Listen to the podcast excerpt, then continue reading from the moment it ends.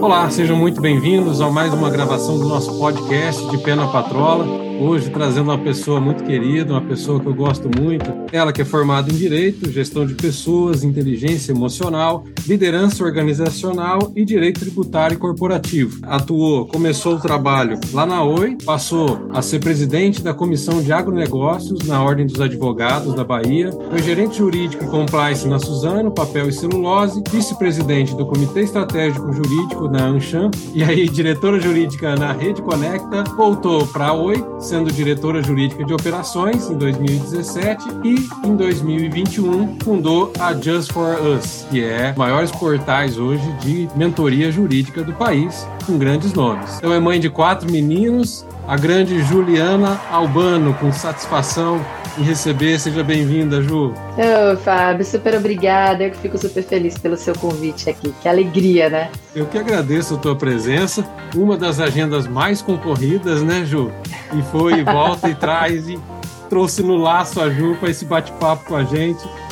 Muito obrigado aí pela abertura mais uma vez. O que é a grande Just for Us para nós, Ju? Vamos lá. Bom, pessoal, prazer estar aqui. Fábio, mais uma vez, obrigada pelo convite. A Just for Us é uma plataforma digital de mentoria, né? Eu já trabalhava com mentoria há algum tempo e por que não a gente democratizar a mentoria? Então, é uma plataforma onde a gente tem grandes nomes de mercado, diretores jurídicos, superintendentes e gerentes jurídicos, todos desse setor, porque é para o público da, do direito, né, para advogados, advogados corporativos, advogados de escritório. E, e a ideia é essa, através da mentoria, através de bate-papo, a gente estreitar caminhos, compartilhar os nossos conhecimentos. A gente brinca que é assim, máximo de impacto no mínimo espaço de tempo, e é isso que a Just for Us uh, se propõe. Bons, boas conversas, bons bate-papos para gerar ótimos insights. Muito legal. Nessa tocada de bate-papo, um espaço aberto para a gente trocar experiência de fato. Então vamos lá, vamos rodar nossa vinheta e vamos começar o nosso espetáculo. Juliano Albano com a gente.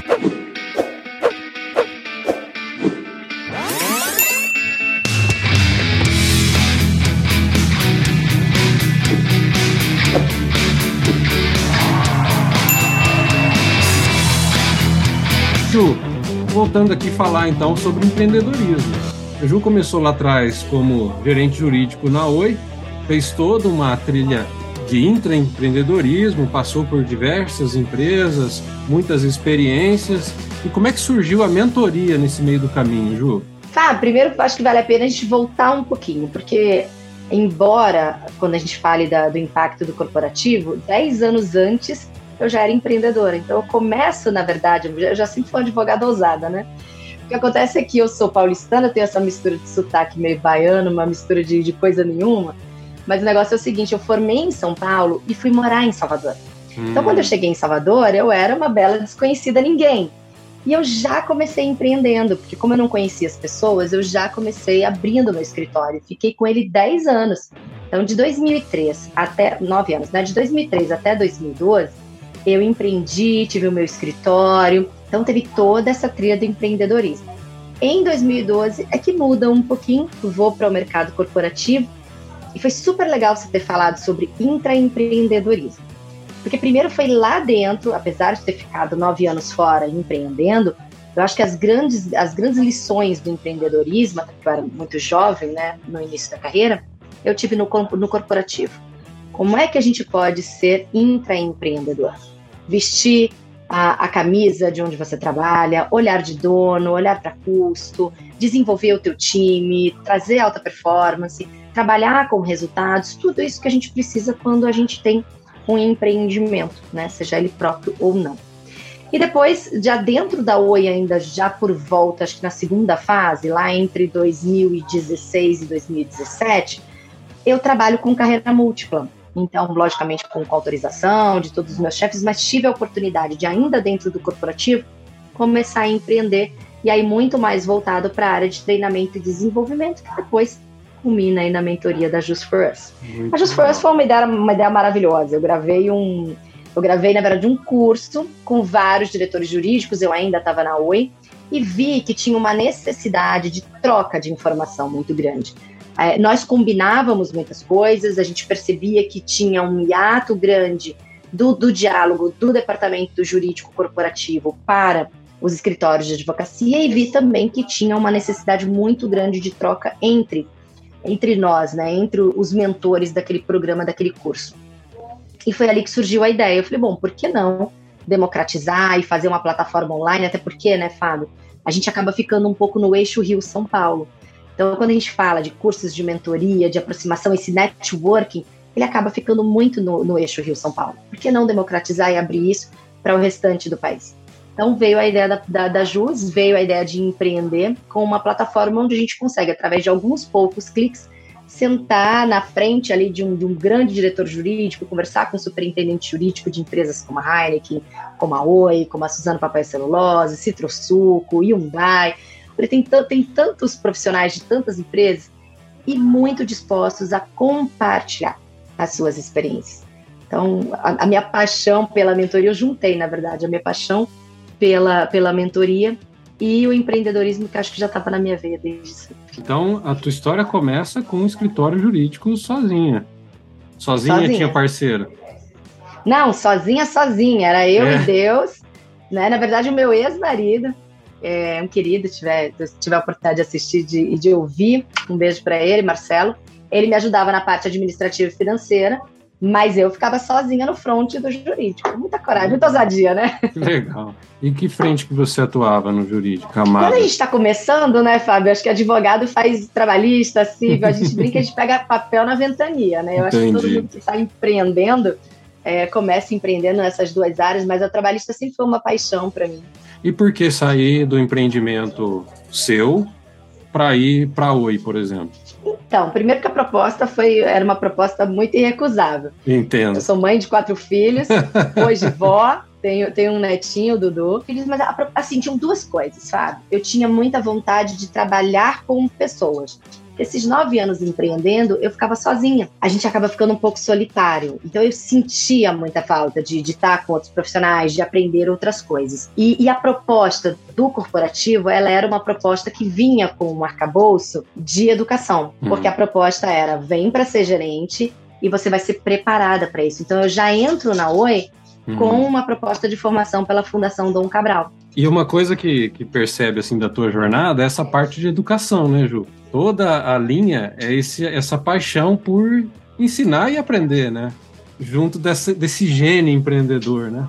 É, eu, tem duas coisas. Eu sempre fui uma aluna meio CDF, assim, sempre fui uma aluna disciplinada. eu acho que muito menos inteligente, muito, mais motivada pela competição do que pela inteligência. Então, minha, minha carreira começa como educação formal, até porque no caso de advogados, a gente precisa mesmo dessa educação formal, você não tem como pular etapas. Mas eu descubro uma paixão quando eu entro nessa, nesse meu primeiro cargo de gestão, que são pessoas. Então, estudar gestão de pessoas e estudar gestão de processos, que não fazia parte da academia do direito naquela época, hoje parece que já tem algumas faculdades que já estão introduzindo algumas questões de administração de empresas, que são fundamentais para o exercício da profissão, seja ela de um magistrado, de um juiz, seja de um advogado no escritório, seja no ambiente corporativo. Mas que na época não tinha, era muito carente. Então, quando eu entro na UEI e percebo o enorme gap, eu era uma advogada fazendo um papel de gerente. Então, eu não conhecia gestão de pessoas, não conhecia gestão de processos, mal sabia chegar nos resultados. E aí vem a paixão é, por, pelo estudo de gestão de pessoas e gestão de processos. Aí, aí pegou na minha veia. Que legal, juntou a fome com a vontade de comer. É, e exatamente. Aí? E a capacidade, né, de que a gente tem de transformar é. através é. da educação. É, gestão é ciência, e você poder fazer isso com, com, você e com seu time, isso é maravilhoso. E um ponto que você pegou em relação à formação acadêmica, é, até traz um elo com, em relação à preparação para o mercado. Né?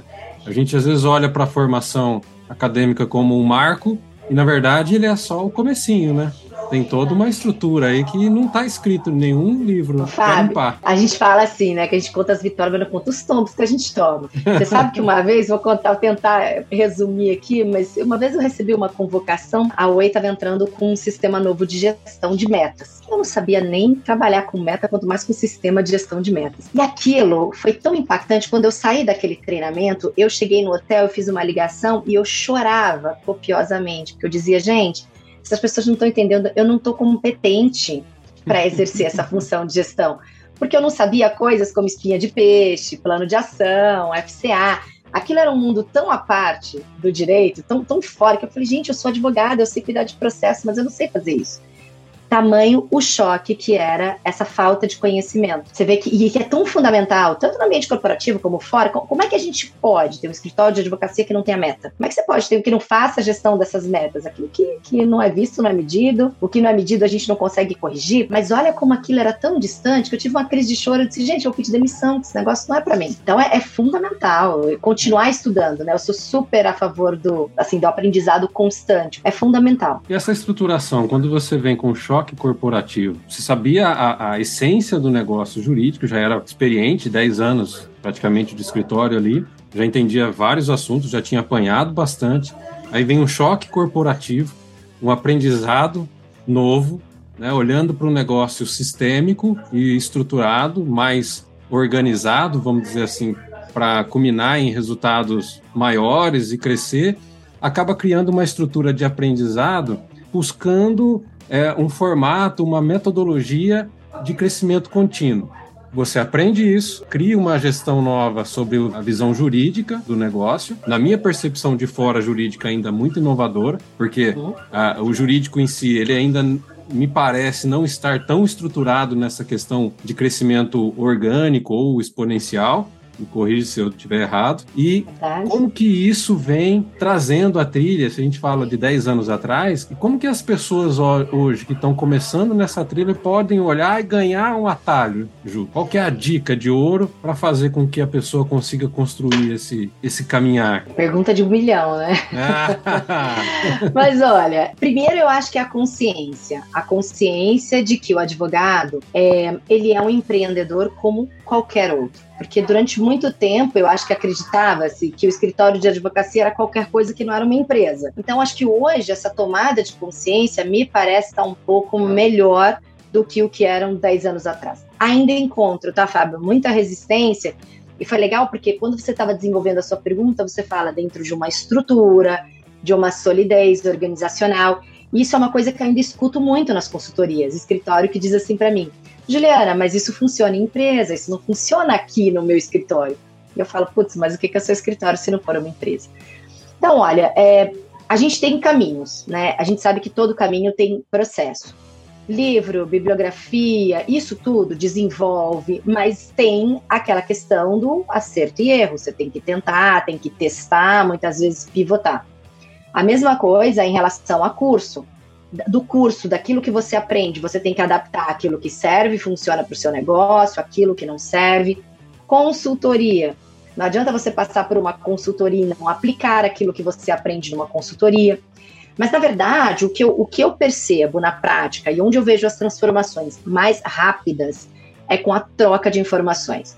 Seja através das redes sociais, seja através dos networks, seja participando do, dos simpósios, dos workshops que a gente tem, mas sobretudo, e aí tenho que logicamente defender o meu peixe aqui, pela mentoria. Porque a mentoria é diferente do procedimento de consultoria e diferente da metodologia de coaching. Eu pego a minha bagagem e digo para você assim, Fábio, isso aqui funcionou.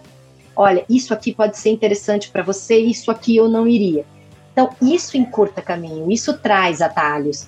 Então, eu, eu ainda acho, e, e não sei se porque para mim funciona muito bem isso, é, a própria Just for Us, ela estava totalmente modulada, o modelo de negócio estava muito pronto, e numa reunião de mentoria de um grupo que eu faço parte, do Nexel, falei, meu Deus, eu vou pivotar esse negócio, eu vou, vou mudar completamente o modelo. Então, uma conversa é capaz de gerar insights, é capaz de, de realmente minimizar esse caminhar que é longo. Eu não estou descartando de forma alguma nenhuma forma de aquisição de conhecimento, todas elas, no final das contas, são muito complementares.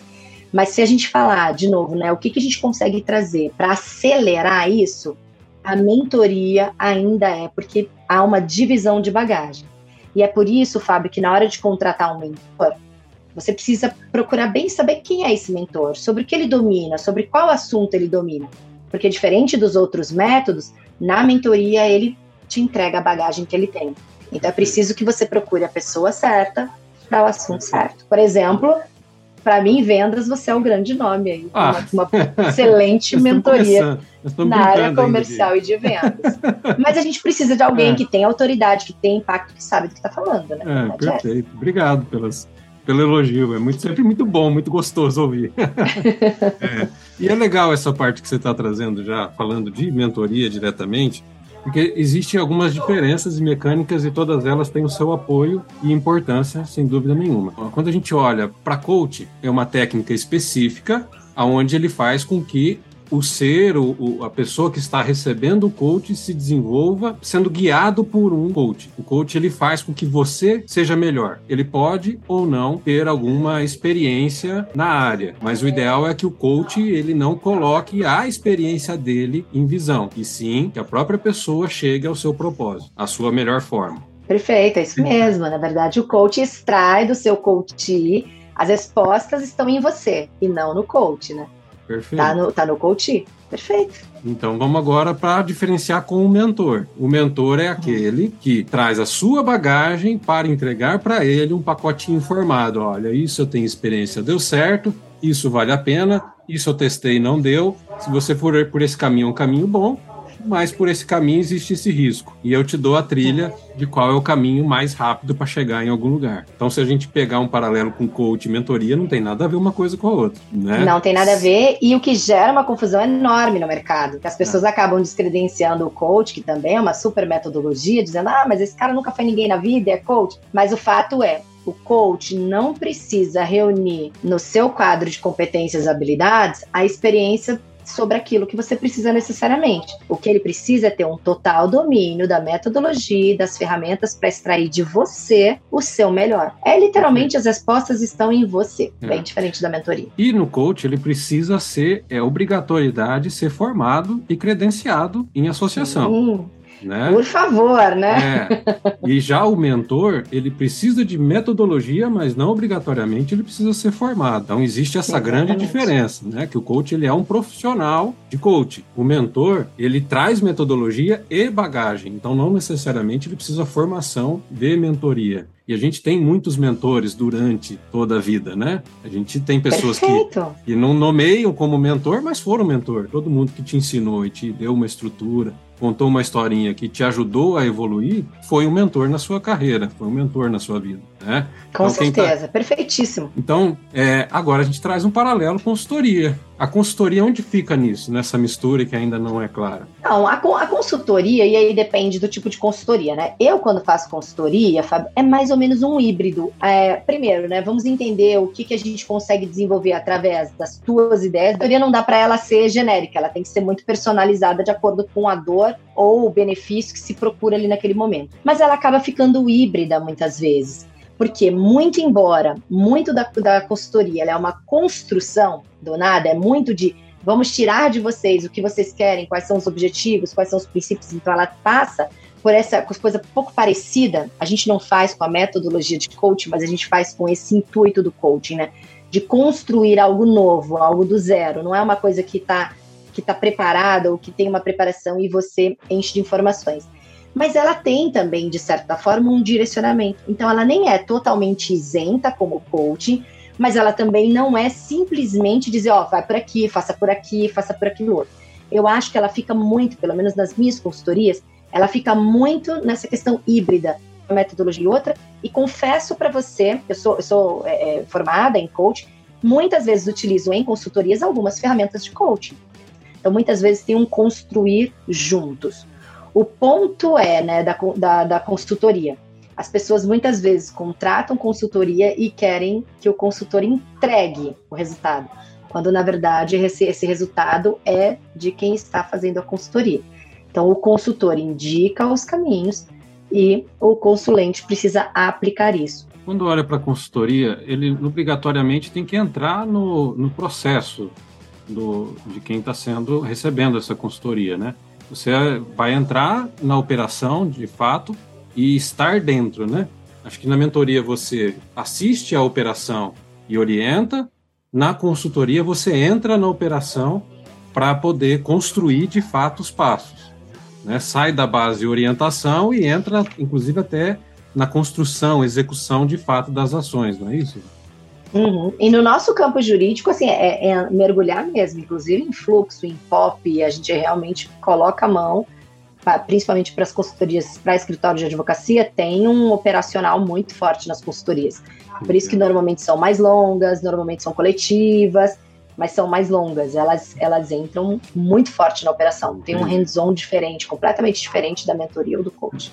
Voltando um pouquinho lá, no Intraempreender, foi para a Oi, passou por outras e volta para a Oi como diretora. Quem que levou você de volta? Por que, que você voltou para a Oi? Saiu e voltou por quê? Ah, boa pergunta. boa pergunta. O legal de contar a história da Oi é que eu, quando eu fui empreendedora, nos nove anos de escritório, eu fui uma profissional que a gente chama em alguns lugares de pautista, em outros de audiencista. É basicamente um profissional do direito, um advogado, que é pago só para fazer audiência.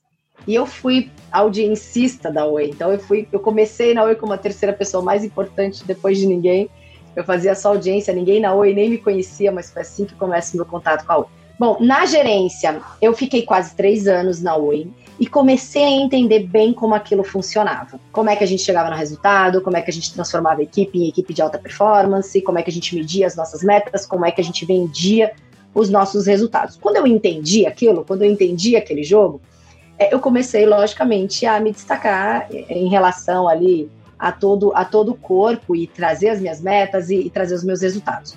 Mas eu tinha um sonho, e o meu sonho era trabalhar numa fábrica. Até que um dia, atualizando o meu LinkedIn, eu, eu sou abordada por um headhunter e vem a oportunidade de trabalhar na Suzano Papel e Celulose. Além do, do, sonho de trabalhar em fábrica, a proposta da Suzano era uma proposta interior, então era uma proposta que tinha, de novo, né, um pacote bem interessante e era um sonho trabalhar em fábrica. Então, neste momento, eu saio da Oi com uma proposta financeira super bacana, uma proposta de que saía completamente da minha zona de conforto. Então, de novo, né, eu sou muito movida pelo desafio.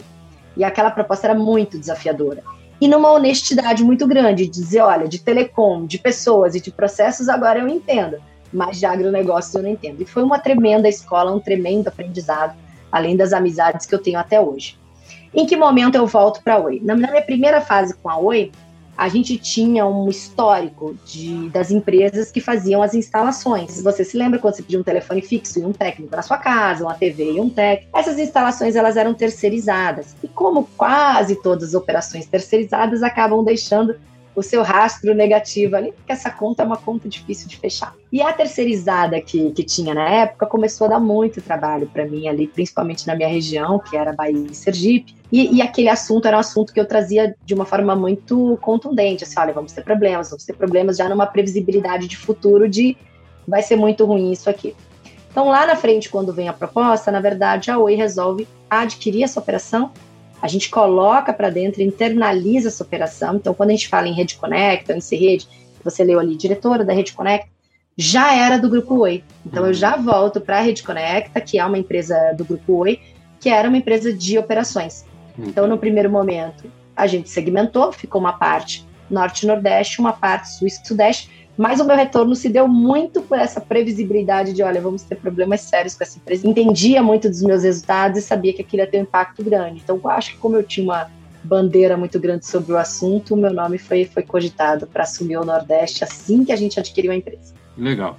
E aí vem o gênio empreendedor, né? Desbravar áreas que você não conhecia, então muito voltado à inovação. Hoje se fala muito em power skills, né? As habilidades que estão inseridas dentro de empreendedores. O que faz a transformação, todos os, os tipos de negócio, seja próprio ou terceiro, é essa vontade de desafio, essa vontade de fazer diferente, de eu não conheço ainda, eu não sei como funciona, mas eu vou saber, eu vou aprender, eu quero ver como é que vai ser. Essa coragem que traz dentro dele, por que essa chama? Da onde? O que, que te motiva? Por que apanha tanto? Por que não ficar numa zona de conforto? Pois é. Eu acho que você falou bem. Eu acho que, no meu caso, particularmente, Fábio, acho que eu já nasci com esse bichinho do qual é o próximo passo. é, de tempos em tempos, eu, eu sempre me pergunto, e até porque é para fazer sentido, porque até para você ser intraempreendedor, como você falou, é tanta pancada, é tão difícil. Trabalhar em qualquer ambiente é muito difícil. Trabalhar no ambiente corporativo é muito difícil. Você só consegue manter essa alma intraempreendedora se aquilo faz muito sentido para você. Porque senão tem uma tendência de arrefecimento, de, ó, oh, quer saber? Dia primeiro tá na minha conta, então vou fazer o mínimo aqui. Mas eu acho que tem muito a ver com a, com a tua entrega mesmo. Então, no meu caso, eu, eu falo sempre assim, eu tenho 100% de comprometimento em tudo que eu faço, em todas as minhas relações, nas minhas relações de amizade, tirando a agenda, tá, Fábio? Que eu dei uma mancada aí nessa agenda.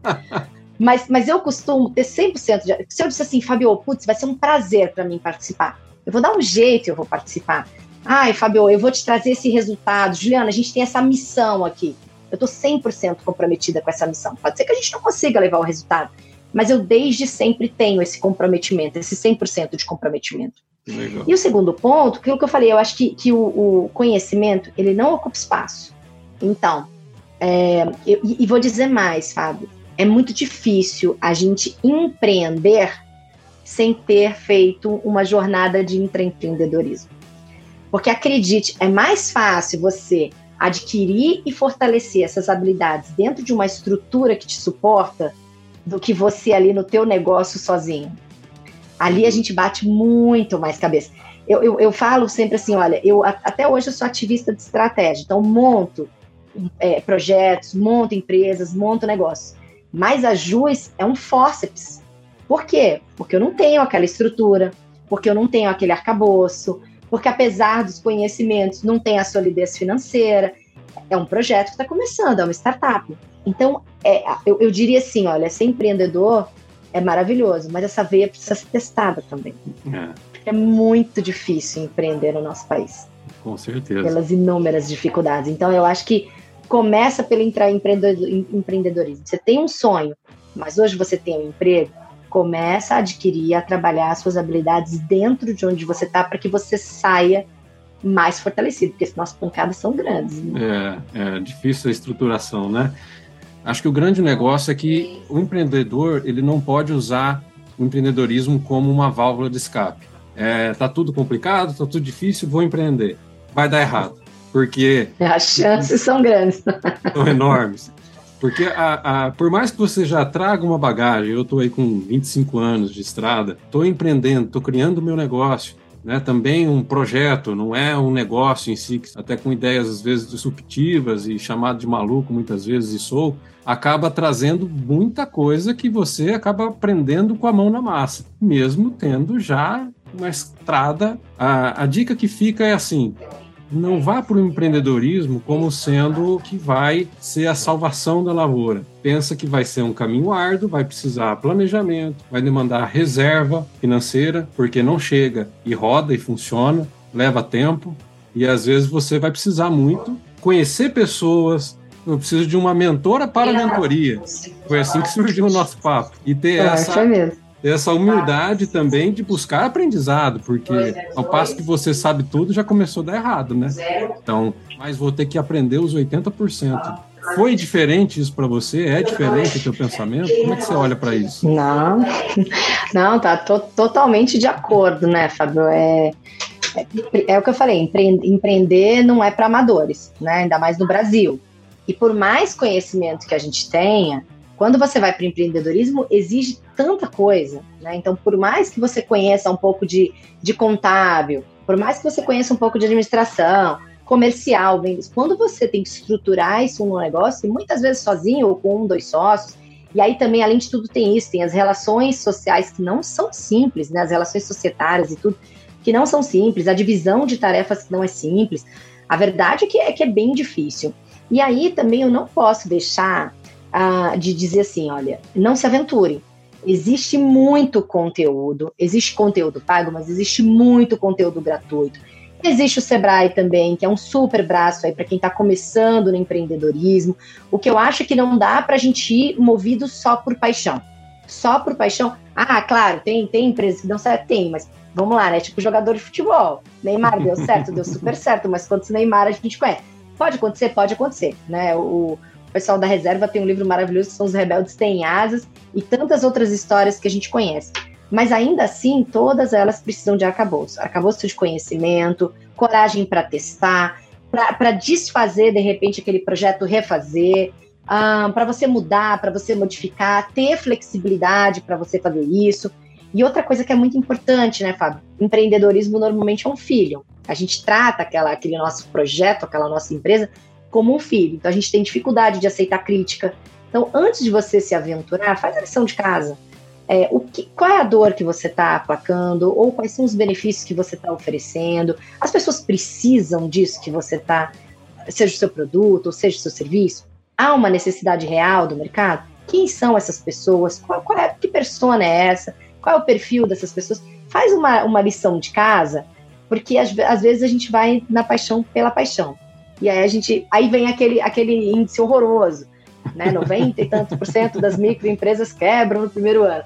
Mas porque a gente tem muito aventureiro. Então não, não dá para ser aventureiro, a gente precisa de arcabouço de conhecimento, buscar a maior quantidade de informações possíveis, gratuita, curso, e, e não parar de aprender. Olha, eu recentemente fiz um curso de, de vendas para a área comercial. Legal, então, legal. não parar de aprender. E um negócio importante é que, assim, todo negócio precisa de vendas, né?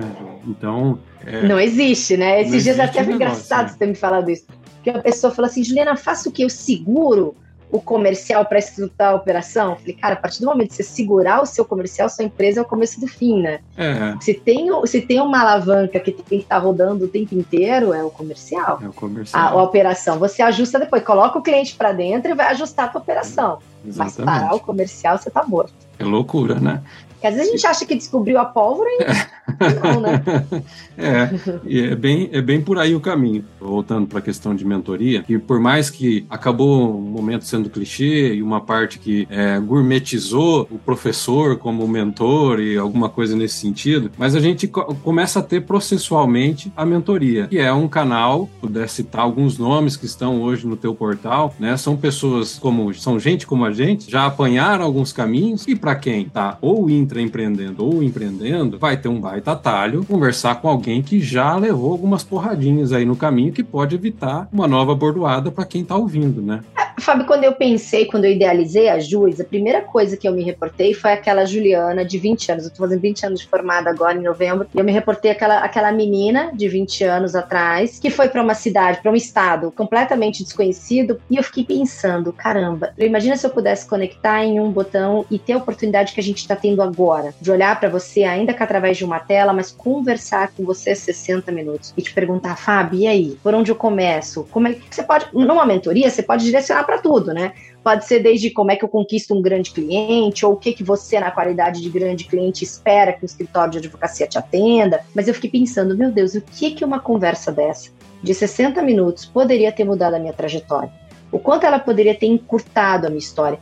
Quantos, quantas cabeçadas eu dei que de repente eu poderia eh, ter economizado. Ou tá diante de um problema e falar, Fabio, eu tô diante desse problema, como é que eu saio disso? Como é que eu resolvo isso? E na dificuldade, não só dos jovens advogados, mas daqueles que até então tinham uma cegueira por desatenção, de achar que isso não funciona para eles, de enxergar o valor que tem uma mentoria. Como eu te falei, pode ser desde montar um negócio, desde montar um projeto, desde você corrigir um problema que é um problema endêmico no seu escritório. Você quer ver um negócio que acontece muito? Precificação. O cara não sabe precificar, ele não sabe quanto é que custa o serviço dele. Fatalmente, à medida que aumenta a receita do escritório, aumenta o custo. Você tem que contratar gente. Como é que você fecha essa conta? E aí você tem a oportunidade. As pessoas do mercado corporativo, principalmente os gestores, que são os meus mentores lá na JUS, acabam tendo muitos treinamentos. Que não necessariamente são treinamentos jurídicos, mas são treinamentos de gestão, de administração,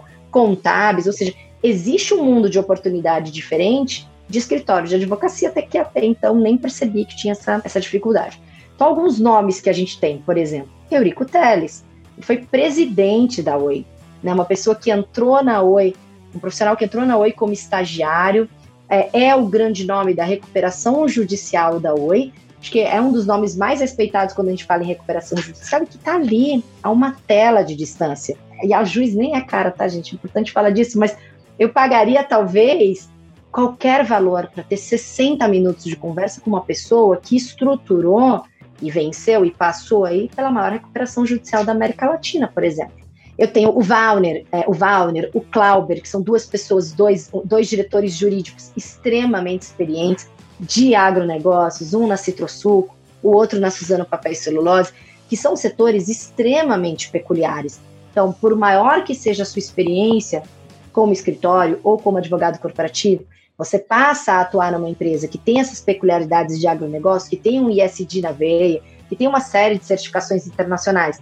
E mais uma vez, você poder sentar face to face com uma pessoa dessa e falar sobre as suas dificuldades, como é que você pode, por onde você pode começar, qual livro você pode ler, de repente pedir uma curadoria de bibliografia, enfim, tem uma infinidade de coisas que você pode conversar. Também vamos ressaltar as mulheres, a gente tem o pessoal do SBT, a gente Fabiane Molina, assim, uma quantidade de mentores diversos, de diversos setores, de diversas empresas e como é um, era um projeto piloto, a gente colocou primeiro profissionais do mercado. Eu tenho um advogado, que é um advogado do escritório de advocacia, mas porque eu não estou com o livro dele agora, mas deveria estar, porque ele é autor de um livro importantíssimo que fala sobre compliance antidiscriminatório. Essa sim é uma prática que todo mundo uh, tem que adotar. Eu acho que no momento de hoje, em empresa nenhuma, a gente pode tolerar qualquer tipo de discriminação e ele está no rol dos mentores uh, da Just for Us. Legal. Então, assim, na verdade, acaba sendo um ecossistema de aprendizado, né? Just for Us tem uma reunião, você já comentou comigo, tem uma reunião mensal entre os mentores, que é uma troca de experiência,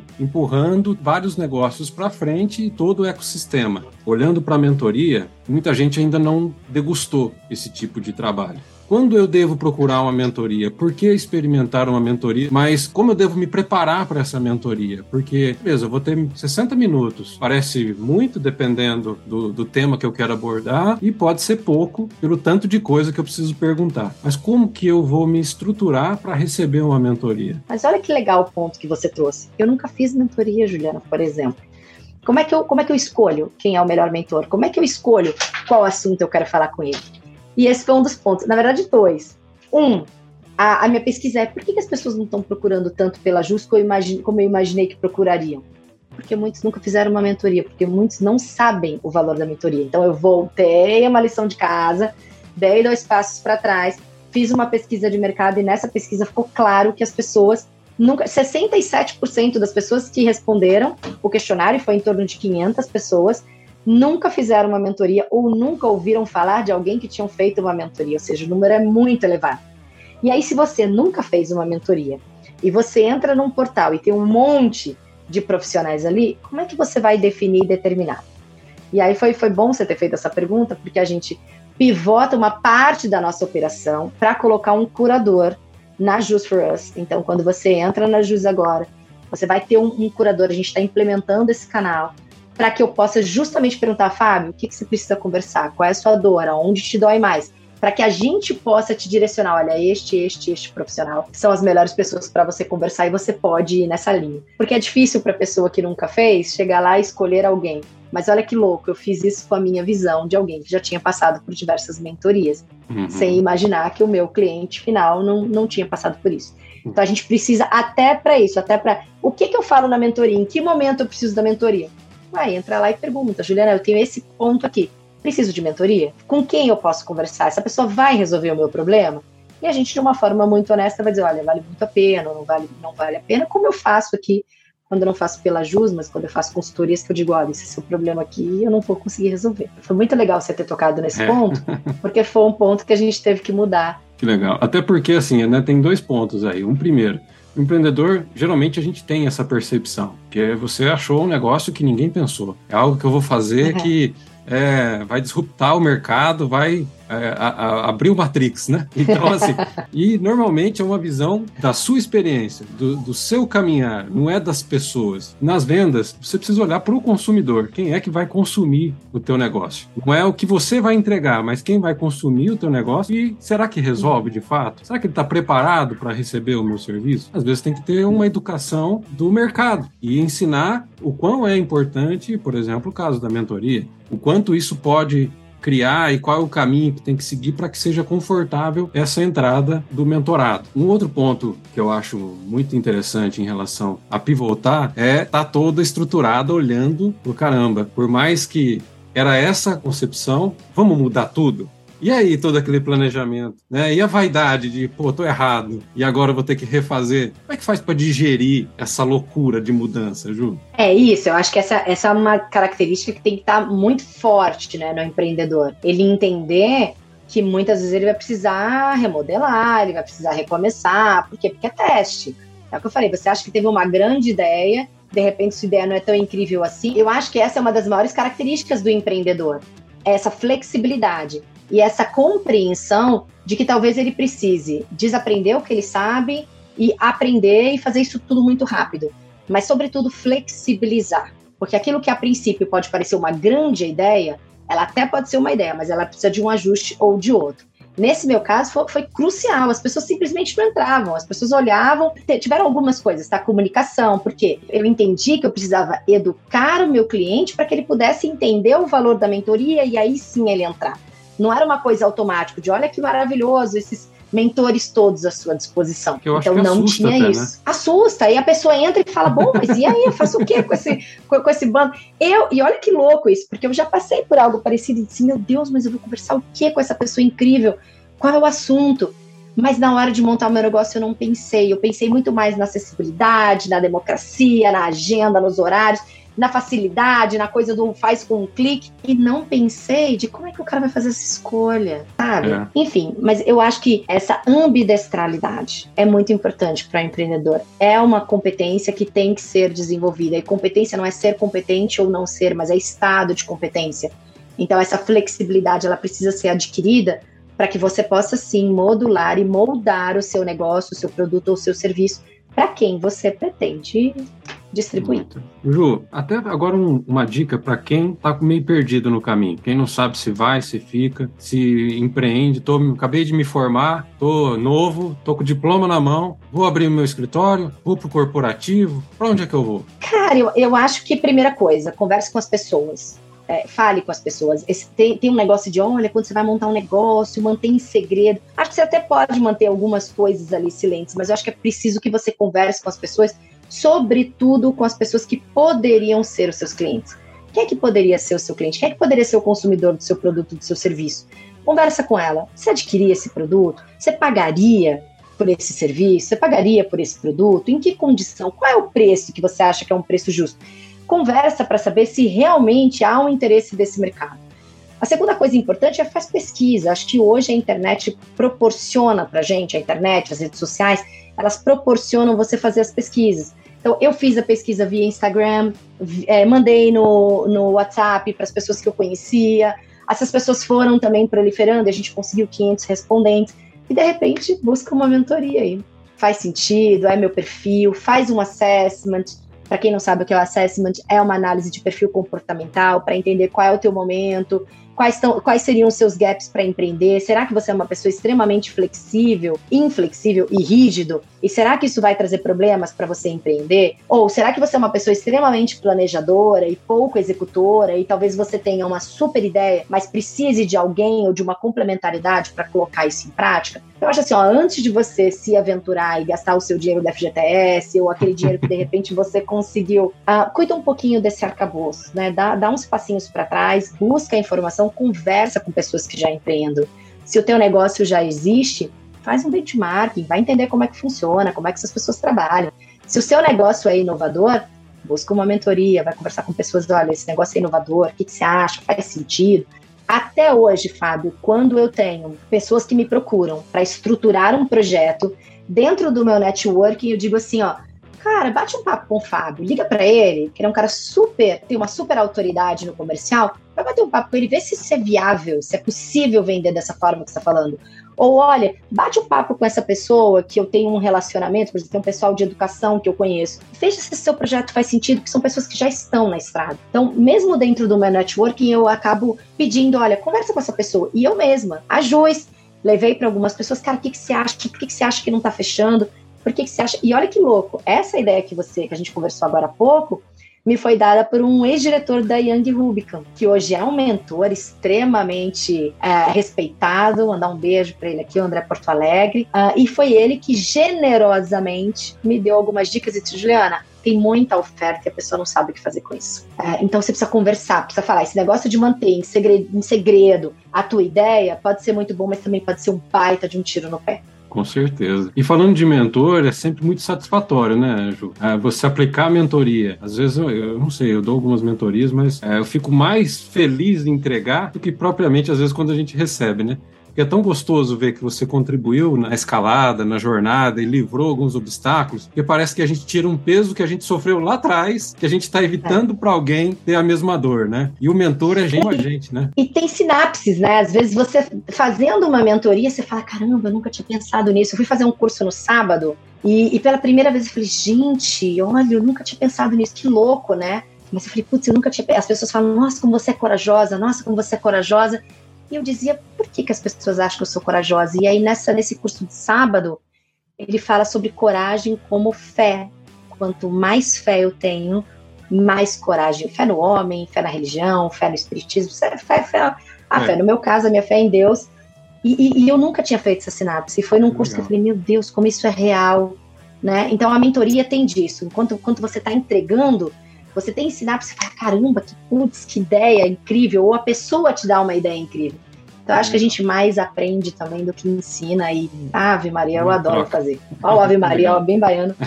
Eu adoro fazer. Que legal. Ju, deixa seus contatos para gente, né? Tem o, o Just for Us, que é o é o site, a gente vai deixar aqui embaixo. E para poder encontrar a Ju nas redes sociais, onde mais a gente consegue te conhecer? Vamos lá, olha, estou no LinkedIn, Juliana Albano Mano, também no Instagram, arroba Ju Albano Mano no Instagram, onde tem um monte de conteúdo também de empreendedorismo, de liderança, de alta performance, um monte de conteúdo lá e a gente se encontra nas redes sociais e vai ser super bacana a gente conversar, trocar de uma pessoa queridíssima, muito aberta a, a, a, ouvir, a explicar, a compartilhar. É uma pessoa bacana da gente estar perto. Agradeço a sua abertura, sei da agenda concorrida. Obrigada. E fico feliz demais de ter conseguido essa brechinha para a gente gravar esse recado, esse comunicado a todo mundo. Muito obrigado. Imagina, Fábio, super agradeço o convite. Você é um querido, assim, desde, desde o nosso primeiro contato. Conte, conte comigo. É bom trocar com você também. Você não escapa, tô esperando você aqui em São Paulo para a gente tomar aquele café. Chique. Muito obrigado. Forte abraço.